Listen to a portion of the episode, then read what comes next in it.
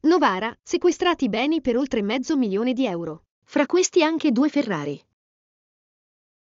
Rossi, schiaffo ai pendolari. Per il mancato potenziamento sulla linea ferroviaria Torino-Milano.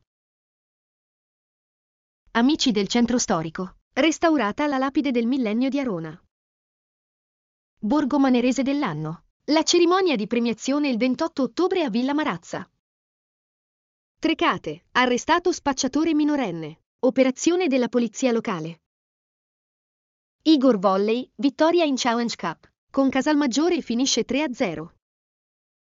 Carpignano Sesia, arrestato un giovane, trovato con oltre 2 kg di stupefacenti e 2.000 euro.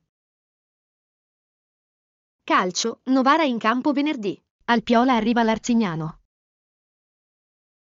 Ancora aggressioni a medici e personale sanitario. Un nuovo episodio all'hospice di Gagliate.